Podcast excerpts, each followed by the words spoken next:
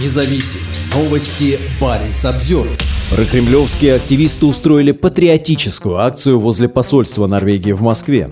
Представители движения «Волонтерская рота», пропагандирующего войну и подозреваемого в нападениях на журналистов, решили отреагировать на инцидент с венками, который произошел в Киркинессе в день освобождения от фашистских захватчиков. Активисты прокремлевского движения «Волонтерская рота» пришли к посольству Норвегии в Москве, одевшись в форму советских солдат и возложили венок к дверям учреждения. Таким образом, они отреагировали на инцидент, произошедший в Киркинессе 25 октября, в день освобождения от фашистских захватчиков. Активисты решили напомнить напомнить забывчивым европейским чиновникам, кому на самом деле они обязаны своими жизнями. Напомним, что мэр норвежского города Сёрварангер Магнус Мелланд решил убрать российский венок, возложенный к памятнику советским воинам-освободителям. Однако одна россиянка вернула его на место, говорится в официальном паблике объединения. Акция волонтерской роты состоялась 27 октября. Сообщение содержит не только фактические ошибки. Муниципалитет Сёрварангер назван городом, но и прямую ложь. Напомним, Магнус Маланд не убирал венок от российского генконсульства, а лишь передвинул его в сторону, чтобы тот не закрывал венок, ранее возложенный главой муниципалитета. Церемония, на которой мэр Сёр-Варангера почтил память советских солдат, состоялась ранним утром. В выступлении чиновник отдельно подчеркнул, что норвежцы благодарны воинам-освободителям, среди которых были представители разных национальностей, в том числе русские. Что касается движения «Волонтерская рота», то оно, по мнению журналистов, тесно связано с Кремлем. Издание «Бумага» пишет, что члены волонтерской роты могут быть причастны к избиению журналиста Соты и нападению на глав вреда «Новой газеты» Нобелевского лауреата Дмитрия Муратова. Они организуют патриотические акции, за участие в которых платят, сотрудничают с молодой гвардией Единой России, Юнармией и Росмолодежью и получают на свои акции миллионы рублей от государства. Ранее на инцидент в Киркинессе